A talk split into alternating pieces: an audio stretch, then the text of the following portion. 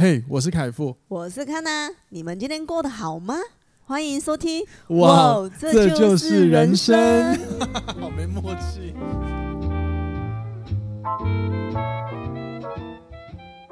欢迎收听，哇，这就是人生，大家晚安，大家早安，我是凯富。对，今天没有看了，又没有看了，因为我老婆她今天有事情又去忙了，所以录音的部分就交由我一个人来担当。然后我最近我有一个朋友跟我说。哎，我听了你有一集，然后是自己自己在聊的内容，可是我觉得你那天那一集讲话好卡哦，超不像我平常听到的，就是我平常表达的那个模样。那我就跟他说，我大概知道是哪一集。然后呢，因为有时候我发现我一个人录音的时候真的很卡，不像我自己在前面演讲的时候那么的流畅。那我就检讨这个问题，到底是哪个环节出错？然后呢，我就想到就是。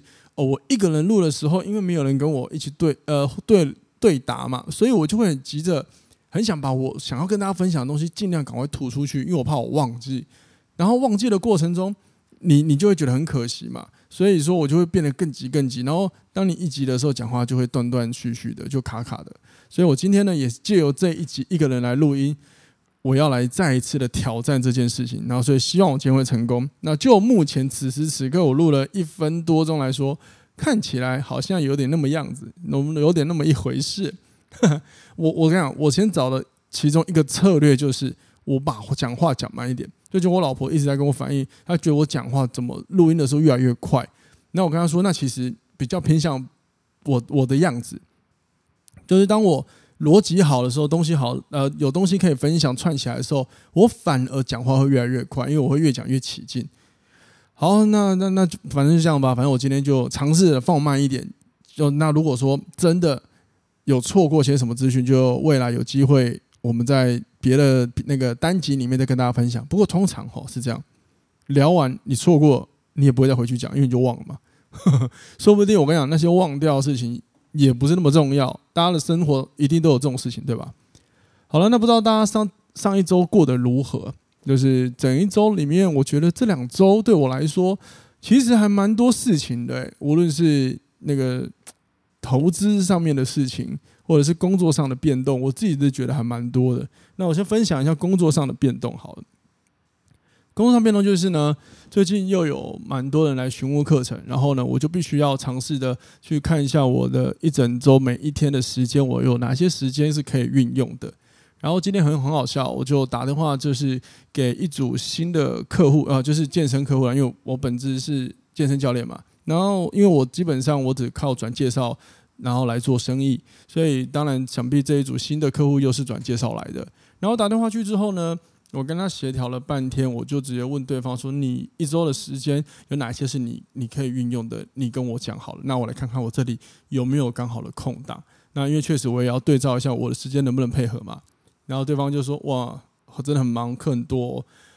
通常通常，如果是以前的我，或者是可能大部分人这样听到这样，你可能会觉得可能会顺着回话，就说：哦，对啊，嗯，没错，我课真比较多，什么之类的。你知道难免嘛，人就会想要借由某一些。”以某一些方式来抬高自己的身价，然后今天我就直接跟对方说，对方是个大姐，我就直接跟他说，没有没有，大姐大姐，我要诚实跟你说，并不是你想这样，我只是我有在控管我的上课量，因为如果我发现不控管的话，可能会。影响到我的很多教课的品质，然后我是很诚很诚实的跟他讲，就是不是你想的那样子的。当然我课不算少，可是呢，也不是那一个对方想象的这么多，好像我每天塞得满满满。没有没有没有没有，我其实是有空很多，有一些时间出来是我自己要挪用要应用的。那我觉得这样的诚实，后来在我挂完电话之后，我就跟跟我老婆分享，然后我就发现这样还不，我自己觉得我比较喜欢这样子。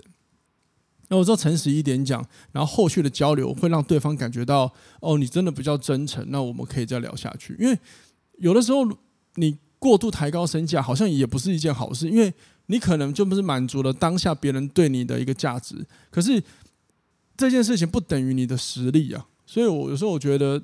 真的是见到面，对方持续跟你沟通。如果你真的是个有东西的人，你在见到客户的时候，他一定会看得出来。除非除非你的客户是傻子，但通常我觉得不会啦。通常，尤其是我的客户很多都是长者，或是不要说长者，就是年纪再比我大一点，所以他们的那个社经地位，甚至甚至是那些历练都很好。某方面他真的是吼，他不一定真的懂健身的专业，但是他真的很懂得看人。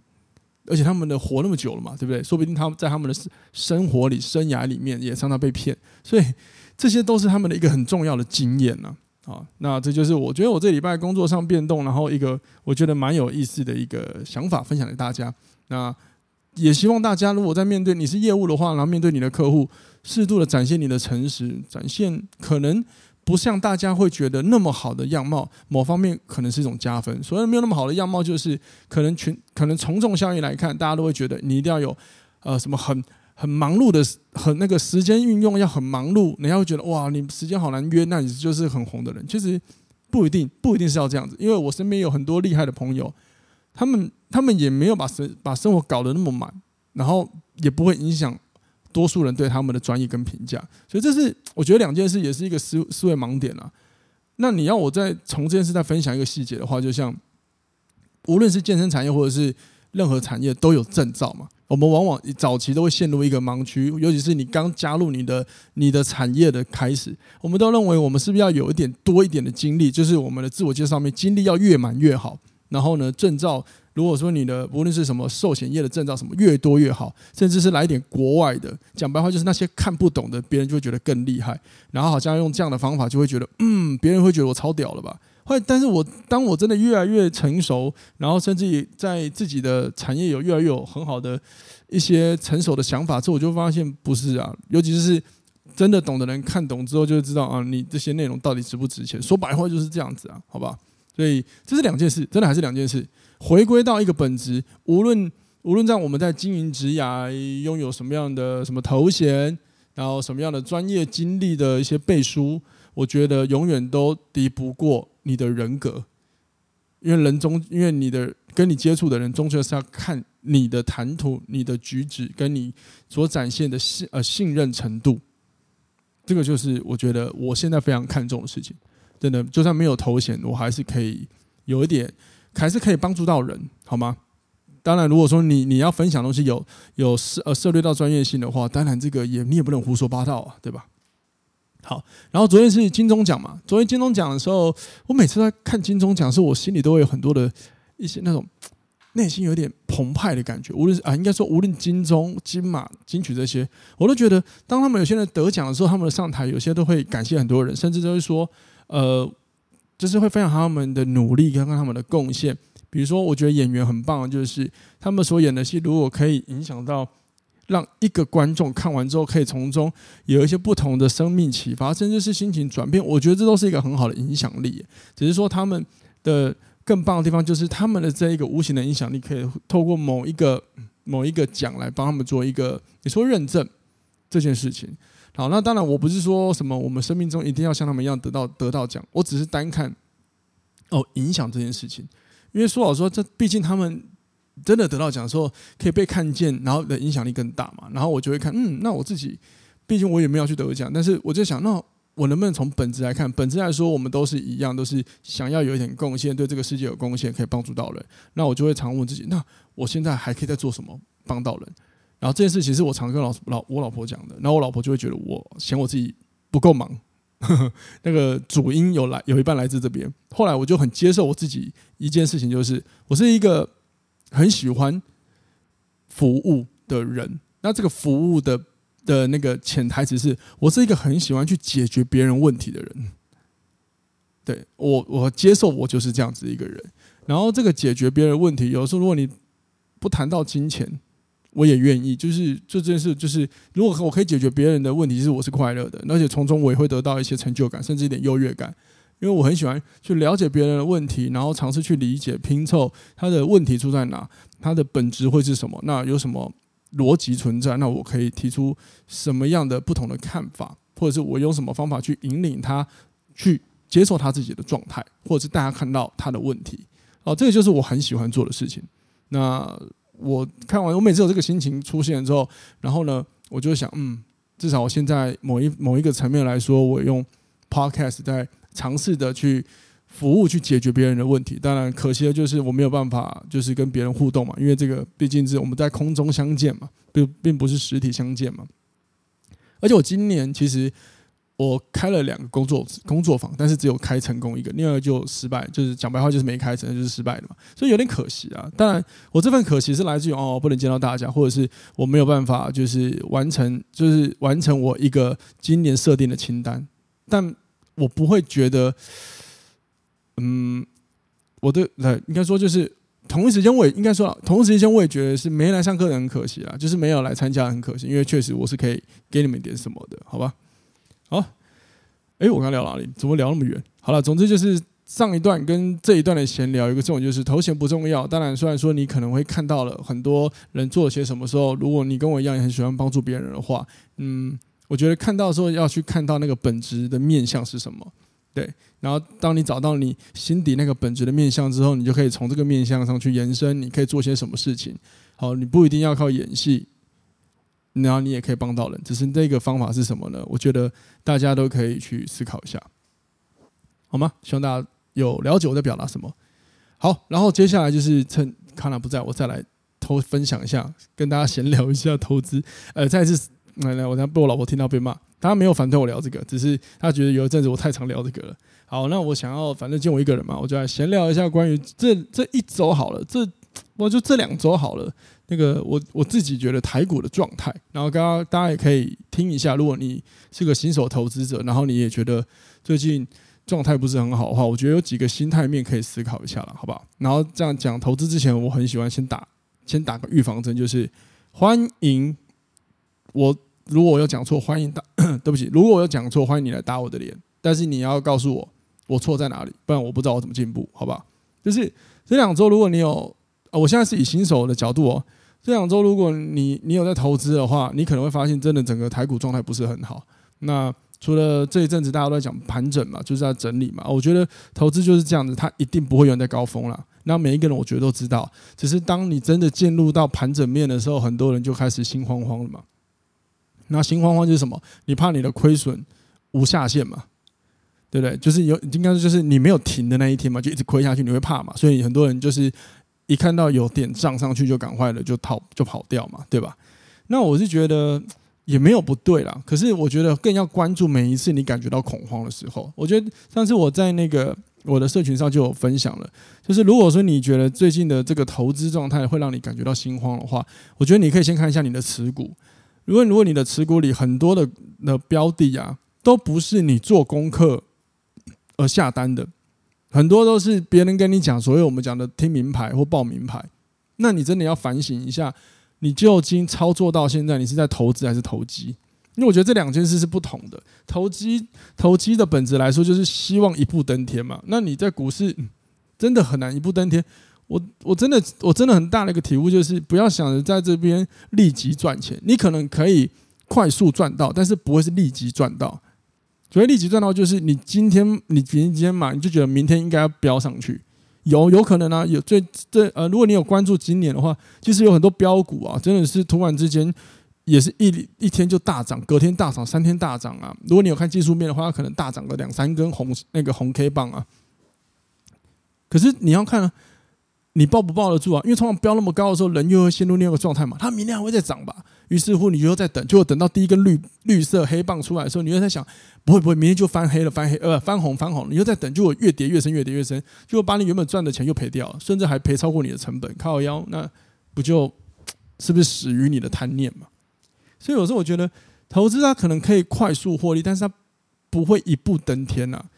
如果说你今天我因为我自己我自己啦，我自己看有一些哈，如果你真的是买标股，它的反应也会有一两天、两三天，这也都算快速嘛。可是你希望它明天就涨到一个很高点，好像也我我是觉得哈，几率不是每一个都会这样标了，就算有你也报不了了。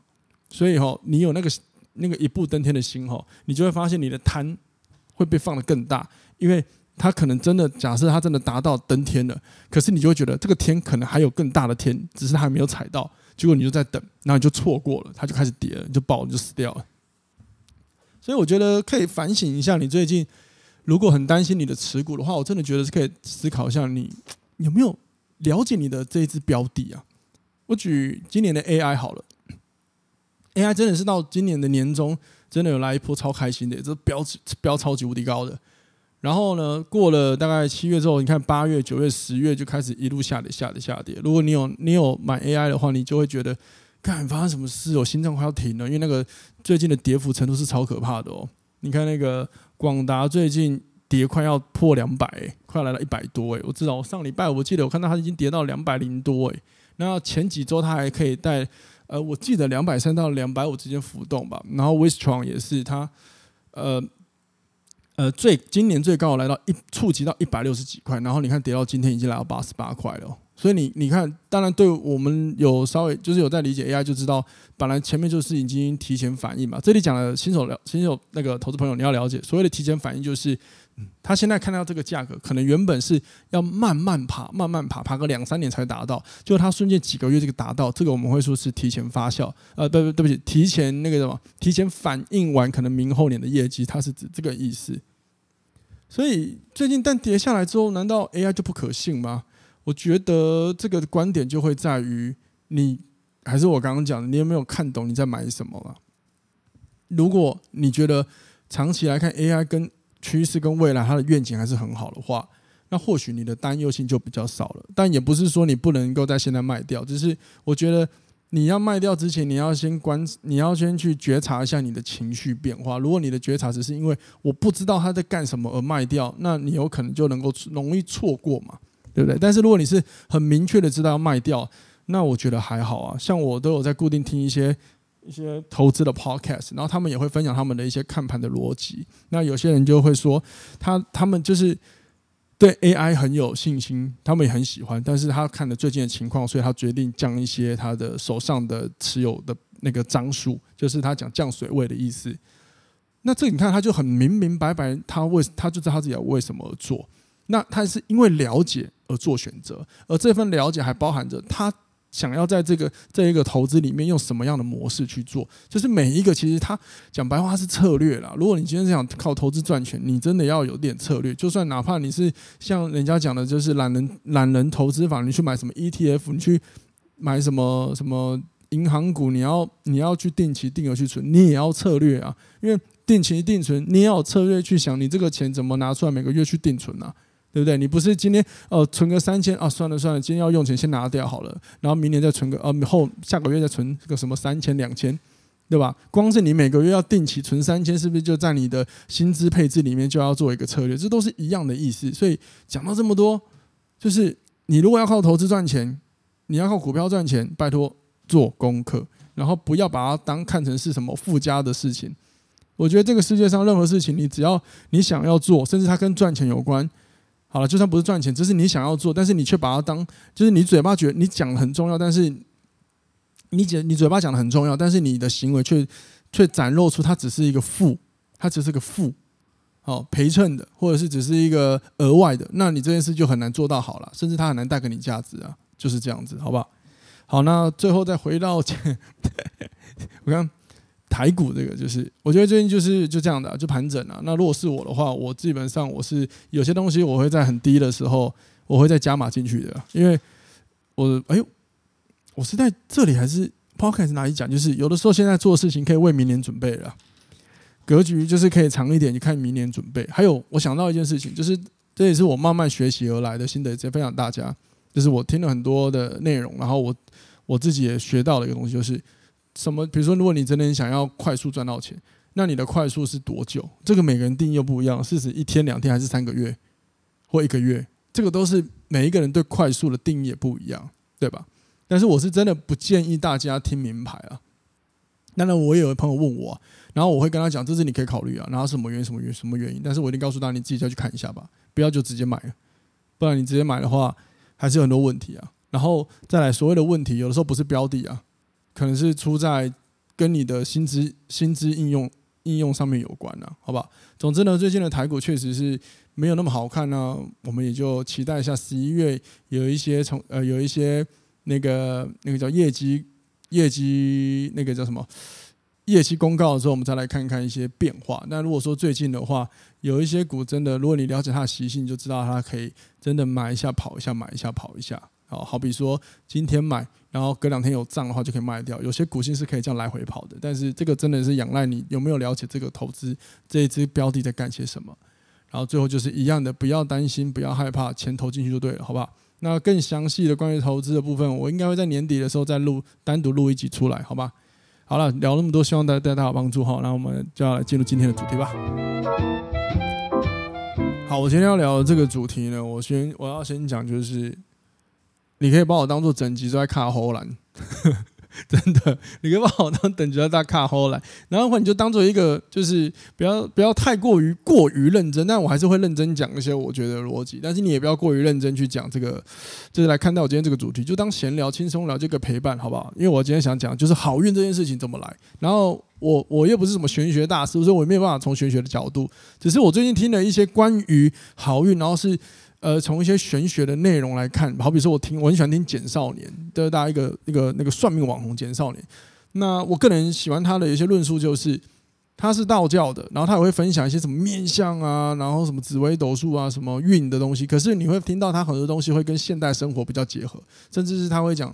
很多东西你还是听下来，就是你知道的很多事情是生活中就可以做起的，对不是没有那么玄，一定要什么什么像早期我们听到什么风水一定要怎么样啊？但那些是附加，可是是有时候你听他分享内容，你就会发现，而其实很多事情是我们生活中自己就可以改变的事情。那这些事情有一些呢，我待会会提到，好吗？那再来就是，我只是想讲，就是我觉得我我自己对于这件事情的看法，因为很多人我身边就很多人觉得自己过得很倒霉，然后呢，我就想说，嗯。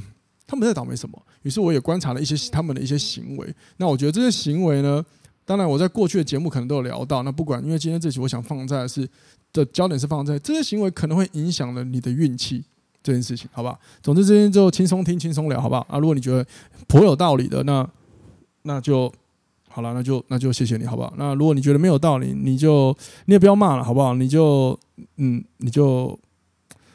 就没事啊，你就好好去工作好了。对啊，如果你因为我生气，好像也不太值得，你知道吗？因为我已经讲自己，我就是单纯要闲聊，我要聊这个事情。而且我跟我老婆说，我老婆就说：“那，因为因为我今天录的时候，哎，我跟你讲，各位，我我想到一件事，我今天是今天我录音的时间是礼拜天。”像我现在录，我等下就要更新上去了。所以你你们如果等等有今天就是礼拜天十月二十号有听的话，不要怀疑，就是我刚刚才录好的。然后我老婆其实昨天有说，哎，我昨天我她说她礼拜六就有说，要不要先录？因为她昨天有空。我说，那我告诉我想要聊这个好运，这个我想要来乱，我想要是乱聊这个生活中这件事情，就是好玩的聊一下。她说，那那你自己录好了，不是？所以某一部分呢，今天我一个人录，是因为你也可以说我被遗弃。你看多不负责任的另外一个主持人。趁老婆不在，偷骂两下。反正我记得我我上一集我已经加分了不少，应该没关系 了。好，快点，我们来聊吧，我们聊吧。各位，你有没有觉得自己生活过得很不如意啊？如果有的话呢，我觉得我们要思考，就是那个运气这件事。我们先来看，就是命运这个这个这个这两个字。我现在在想，如果我们觉得自己过不顺，是不是很多人都觉得是我的命运不好？而且你不知道大家有没有常常听到，就是我很纳闷啊，就是。很多人哈，他们在什么终其一生啊，都会觉得可能，尤其是发生在跟另一半，他们可能婚姻到晚期，早一辈人就会说啊，我这辈子哈，就是可能就是哈那么苦哈，这个婚姻那么苦哈，就是因为我欠这个人呐，欠他就是欠他的伴侣，应该是我上辈子欠他了。那我就在想，为什么每一个人都会这样讲？有没有那么倒霉？你的上辈子就真的一直欠他？当然有可能，好不好？有可能。我但我先讲，我今天我们不是用玄学角度哦。我们用理性一点来看，因为我们没有办法知道嘛，除非你是问算命师嘛，对不对？可是我就觉得，为什么每个人都很爱讲这句话，说啊，我应该是我上辈子欠这个人。可是你们有去真的算命算过吗？没有的话，那这个话是不是某一层面有没有一点点的是自己的安慰剂，在安慰自己，试图说服自己？好了，我我起码叫拍面哈，至少这个理由可以让我好心里好过一点。好了，我觉得没有关系啊，这可能是心中的信仰。可是。可是，如果登台要看命运这件事情的话，那我查了一下，我就很喜欢先对每个名词做去了解它的意思嘛。那命运这两个字呢，其实用命跟运组合，这是我从维基百科查的，各位听听看。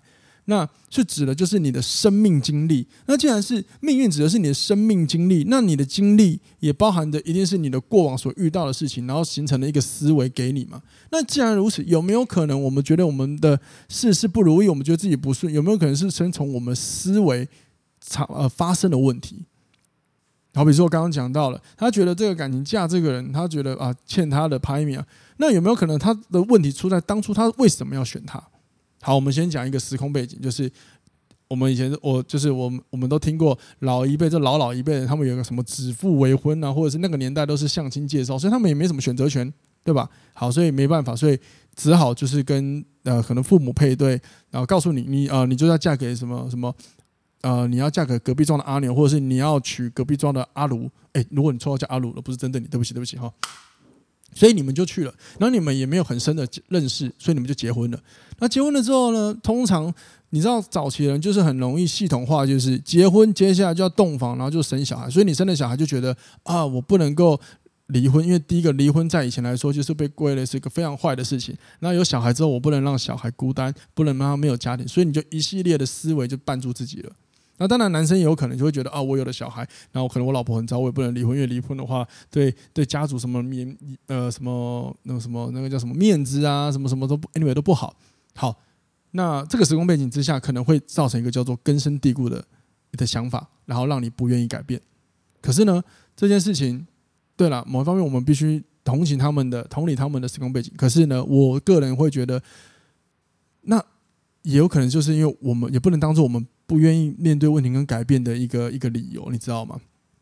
那我们只能借鉴前人嘛，所以我们就要了解命运。既然它是你的生命经历，那你的经历应该会形塑出很多的思维去影响你后面的决策。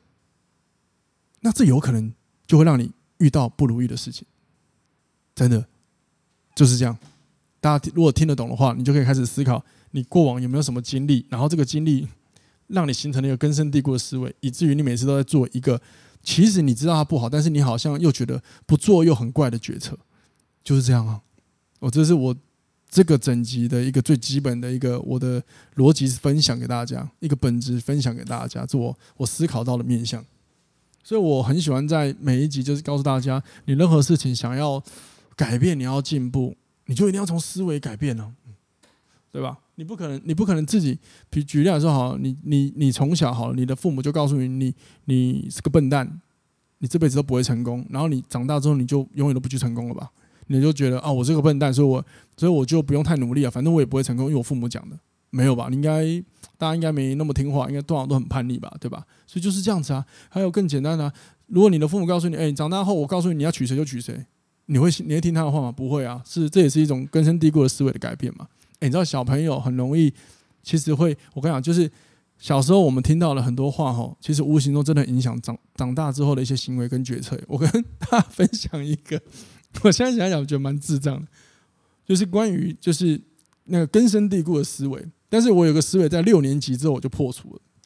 小六小六过到六年级的时候，我妈妈从小告诉我，就是在国小的时候，我不知道什么，她哪来的 idea 告诉我，哎、弟弟，你年纪还小，你不可以喜欢女生哦。然后有一次国小六年级的时候，我记得在六年级那时候，你知道吗？我们那个年纪就准备要进入跨青春期嘛，所以难免会跟女同学会有那种开始有那种对恋爱的那种那种感受啊、想法出现嘛，对不对？那没来由的嘛，就时间到，他就感受就会出现嘛。更不要说现在很多小朋友都更早熟，对吧？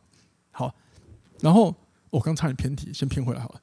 然后呢，我记得我印象好深，那时候要毕业了，然后我以前比较紧，我我小小时候很紧了。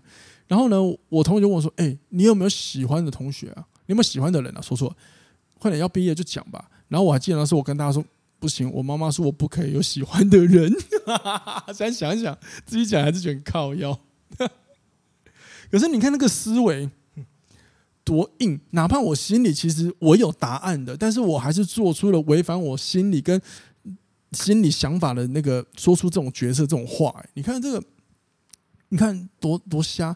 那后来呢？我真的是鼓起勇气，听了他们说，对啊，反正管他了，为什么不可以？我就说，对，我有喜欢谁。然后后来呢，我才有那个机会，哎，体验到，哎，原来有那种喜欢人的感觉，而且是承认之后那种快感是什么？那种快乐的感受是什么？对啊，不然我觉得那个时候我会觉得我好，我就是不快乐。你知道不如意，它包含的就是你觉得你的生活中你不满意、不快乐，这些都算。还有。然后反映到事情，就是你觉得做事都不顺嘛？那其实有更多时候，这个不如意来自于的是你的心理感受嘛？就是你做什么你的心理感受都是负面，都不是正面的嘛？对吧？哦，这就是我很印象很深的一个一个，我觉得根深蒂固的影响我的思维。所以，如果你你真的觉得最近呢，你常常觉得做什么事情，你你就是说你每天想你的感受都不是很好的话，那你真的要从很多的心理去先思考思维这个事情。我觉得是还蛮重要。你的想法真的会决定一切。对啊，我我很我很喜欢有一集有一次我听那个 podcast 也是呃哎、好像是呃只能呃那那个节目叫什么？突然忘记我我看一下各位，等我一下，那我印象超深哦。他就是只能喝酒的图书馆这个 podcast，这个蛮知名的 podcast。然后他们有一次就也是邀请了简少年上节目嘛，从来不好。我觉得我想到这段就好好笑。然后呢，他们一定有问简少年，就是一些关于有些人呢、觉得啊，我记得好像内容是跟命啊、跟运啊什么都不好。然后呢，他有提到就是简少年就是提到说，很多人会来找他问，他比说哇，老师我真的很努力，跟家人关系是没办法修复好，我已经很努力了，我真的都改不了，怎么办？他真的，我真的没有办法，我什么方法都试，我真的没有办法了。然后简少年就问他：“那你过国过了吗？”我那时候听到这句话，我大笑，因为真的诶，因为其实，因为在我听他的一些分享，他也有提到，很多时候真的是改变思维是一件很重要的事情。那当我们觉得我们没有方法的时候，其实可能只是我们根深蒂固的想法，认为习惯的带我们，就是尝试到某一个点之后就不努力了。接下来我们可能就期待别人来解决我们的问题，就某方面这也是为什么我们会求神问卜吧。我在想应该是这样。那我就想到一件事情，我好像以前也在节目上分享过，就是大家的拜拜都怎么拜？就是很多时候你不顺的时候，有一天我们想要去庙里求拜拜，求个心安嘛，对不对？好，那可能很多人就会说哦，请呃请神明保佑我工作要顺利，然后希望我说我的案子要谈成什么什么了，拜托我明天呃今年可以发大财啊什么什么。然后呢，你回去持续浑浑噩噩的，我就想，那这样怎么发大财？更不要说以前我都会觉得有一些社会案件，你就会听到有一些什么会杀人的人啊，会去拜什么，或者要去干架砍人，然后去拜关公。我就想说，关公会保佑你这件事情吗？如果说你要去砍的是坏人，而且。就是作奸犯科，谁会保佑你？你你懂吗？这个是逻辑，就就觉得不太懂，所以我就想，有时候大家拜拜可能是想要我我自己觉得啦，哈，这个是我个人言论，听听就好。就是我觉得有时候大家拜拜，真的除了求心安之外，好像某一方面心里也潜藏着，好像希望别人来解决他内心的问题的那种、那种、那种、那种可能性，就有我觉得有点逃避问题啊。那就像我这拜拜，因为我家有拜拜嘛，所以某一方面我我对神这件事情我是相我是相信的，但我不会迷信哈。那我等下可以分享为什么。好，那我先讲我拜拜。我通常都拜说，我最近要做什么。因为我像我家，我就是拜济公师傅，还有我们家有拜妈祖跟观世音菩萨。那我都告诉他，哎，我今我最近要做什么。好，那我会解决问题的。那我只希望你们保佑我，可以顺利从中理解些什么。但是我会靠我自己。对，我等于说，等于说我在跟神明分享我要做什么。那我不会说，哎，拜托拜托，师傅你要我我济公师傅我都喜欢叫师傅。呃，师傅你一定要救我救我救我。然后我自己没烂。但是才不会理你，好不好？怎么可能，对吧？然后讲到我刚刚讲到，我是信，但是我不迷信，是因为呃，很多时候我觉得，我就我理解的宗教，无论是道教或佛教，其实某很多事情是呃，他们的系统不一样，可是他们的观点某方面有些还是类似，就是他还是要协助你怎么让你自己变好，就是最后还是要回到你自己这件事情。以佛教来说，佛教其实比较像是，你可以把它想象成是一个。一个很早以前就出现的心灵课程，所以他在协助人，他在协助你怎么透过佛的一些观点，然后让你能够帮助自己解惑。好比说，佛陀最早有提出过一个理论，叫做四圣谛。好，四圣谛听起来就是非常看起来就是很很像很宗教味哈。各位你要了解，那那个时代背景的人都喜欢这样讲话。嘿，然后四圣谛有分为四个，叫做苦集灭道。苦集灭道，我觉得大家也可以分享。如果你觉得事情你不如意的话。你可以采用这四个。那苦就是，呃，我记得苦就是指你要知道你生病了。那集是你急呢，指的是你生了什么病。然后灭呢，指的是你把这个病消灭了。然后呢，道是指你用什么方法把这个病给消灭掉。我记得他说要这个就会有这四个阶段。那光是第一个苦，就是你你要知道你生病了，它其实就是一个自我觉察，其实就对应到我们的领导力讲的自我觉察。四圣谛其实就是一个自我觉察、自我调节的一个过程。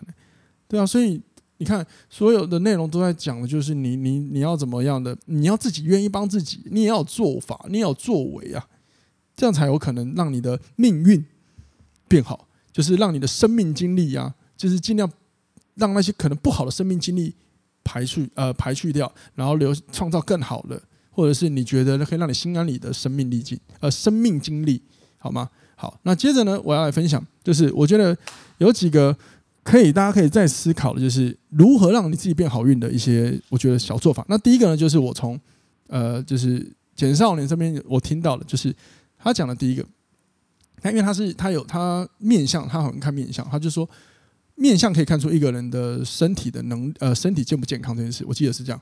那健康这件事情呢，其实就会影响到你的运，对啊，那。讲得很直白啊，因为各位，你想，你病恹恹的，你有力气做事吗？没有啊。你病恹恹的时候，你的身体机能不好的时候，你你会不会容易影响到你你出去上班的一个状态，跟人见面的时候状态？这就很直接了。假设你假设你真的今天身体很不舒服，然后你要跟客户见面，你很难是一个好的状态跟他沟通嘛？那你是不是有可能会让这个沟通失效，那你的你的合作就报销掉了？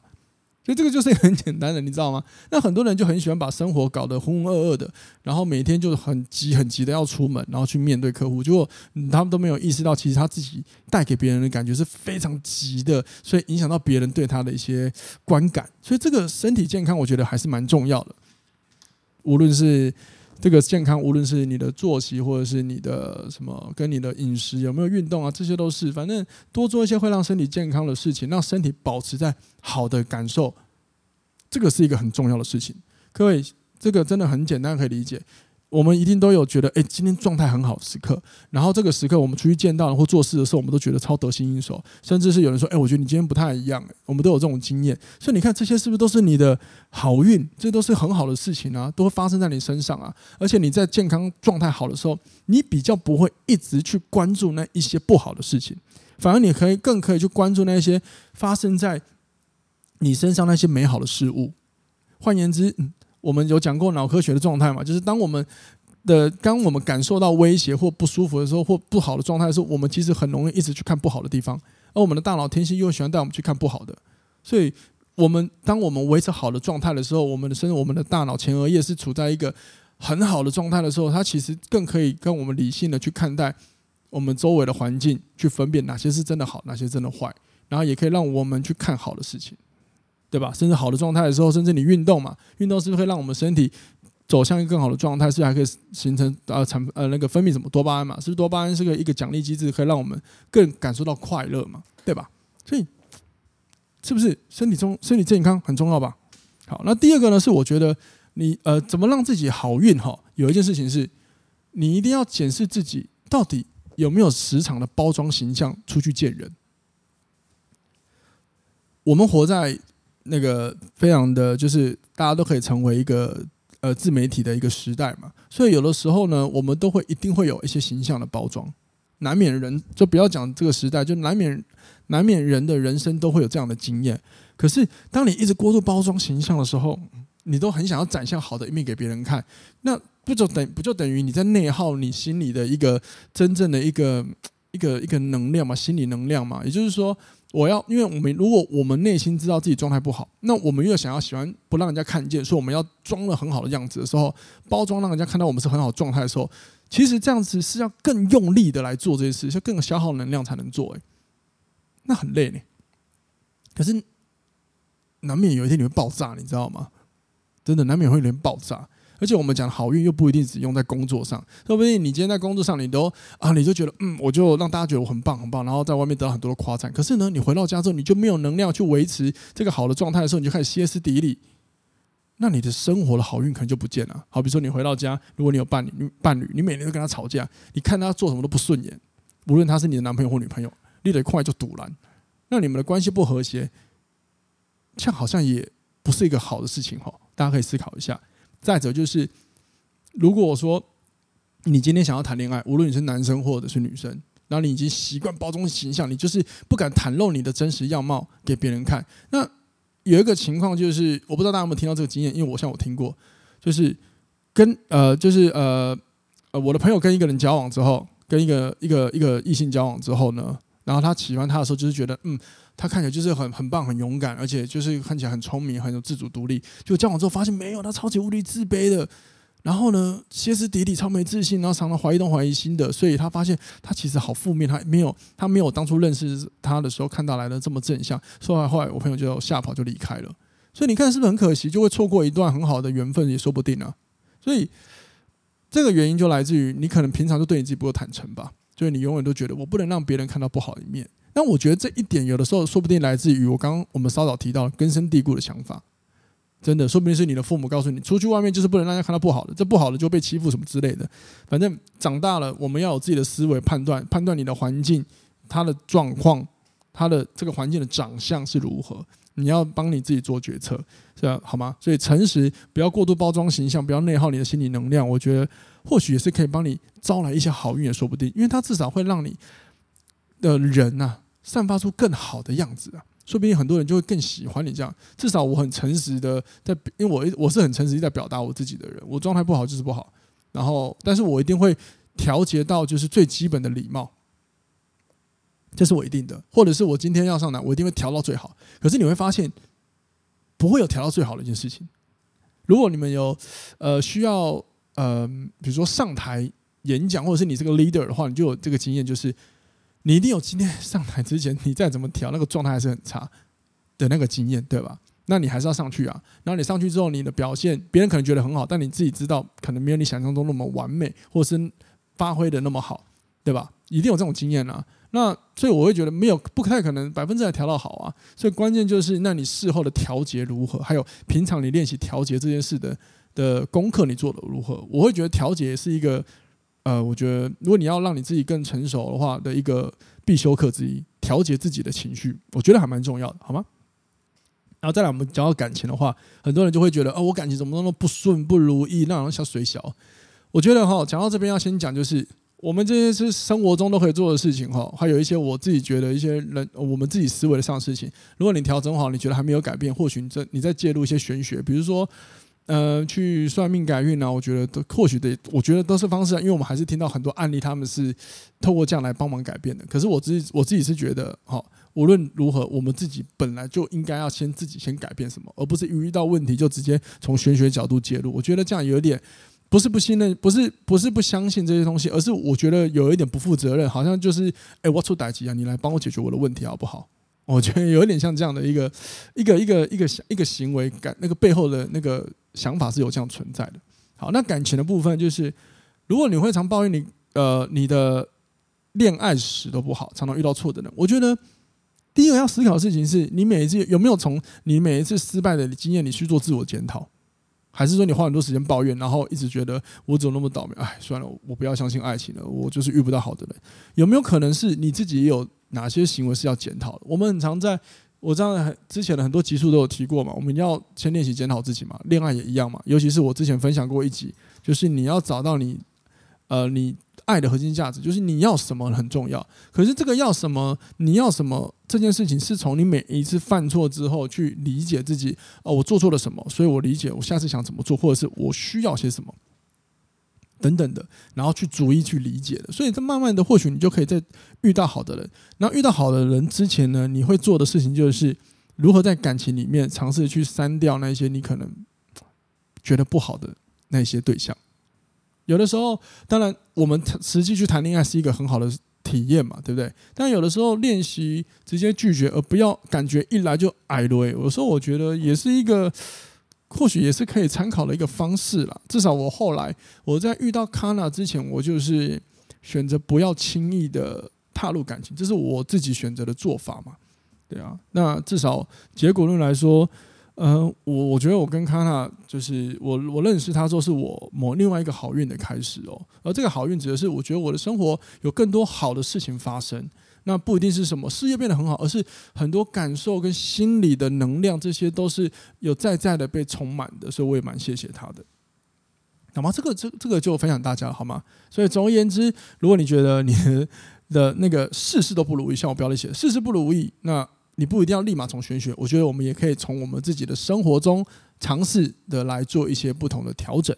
OK，那最后想分享四个字给大家。那这四个字呢，也是我之前在上一些领导力的课。如果听众朋友你有上过我的一些呃我的课程的话，我之前有去呃上一些领导力，帮人家健身房内训。好，那的最后的 PPT 我一定会写到这四个字：相由心生。如果你想要好运，我觉得大家可以去照照镜子，看看自己的样子。你展你的样貌，你所展现出来的样貌如何？说实话，如果你看镜子，你都觉得嗯，怎么看起来好像那个黑黑暗暗阴阴的，那别人看到你说不定也是这样。因为我们每一个行为，我们所展现的状态，其实都是跟我们的内心的想法有关。所以“相由心生”这句话，我是很认同的。换言之，我们可以改变我们的心，调整我们的心。我们的我们的相貌可能也会做到一些改变，也说不定。那这个相貌的改变呢，或许也会影响到你生活中周围的很多事情，好吗？好，今天这集就聊到这边。那希望大家喜欢今天我自己的闲聊。OK，那如果你有什么想法的话，欢迎你们留言让我知道。那我们就下一次听了。然后呢，我想到一件事，对不起，不好意思，不好意思，我快要，我快要。公告，我之前有讲过那个投放广告的服务了，哈，这个免费服务了，好吗？所以就敬请期待，就是收听 Podcast 的资讯，或者是你可以随时锁定我的 IG，或者是哇，这就是人生的那个粉砖，我都会在上面公告。那如果你啊你是刚加入的听众朋友的话，你可以到本集的资讯栏拉到下方，都有我的这些社群的连接。好，我们下次听，拜拜。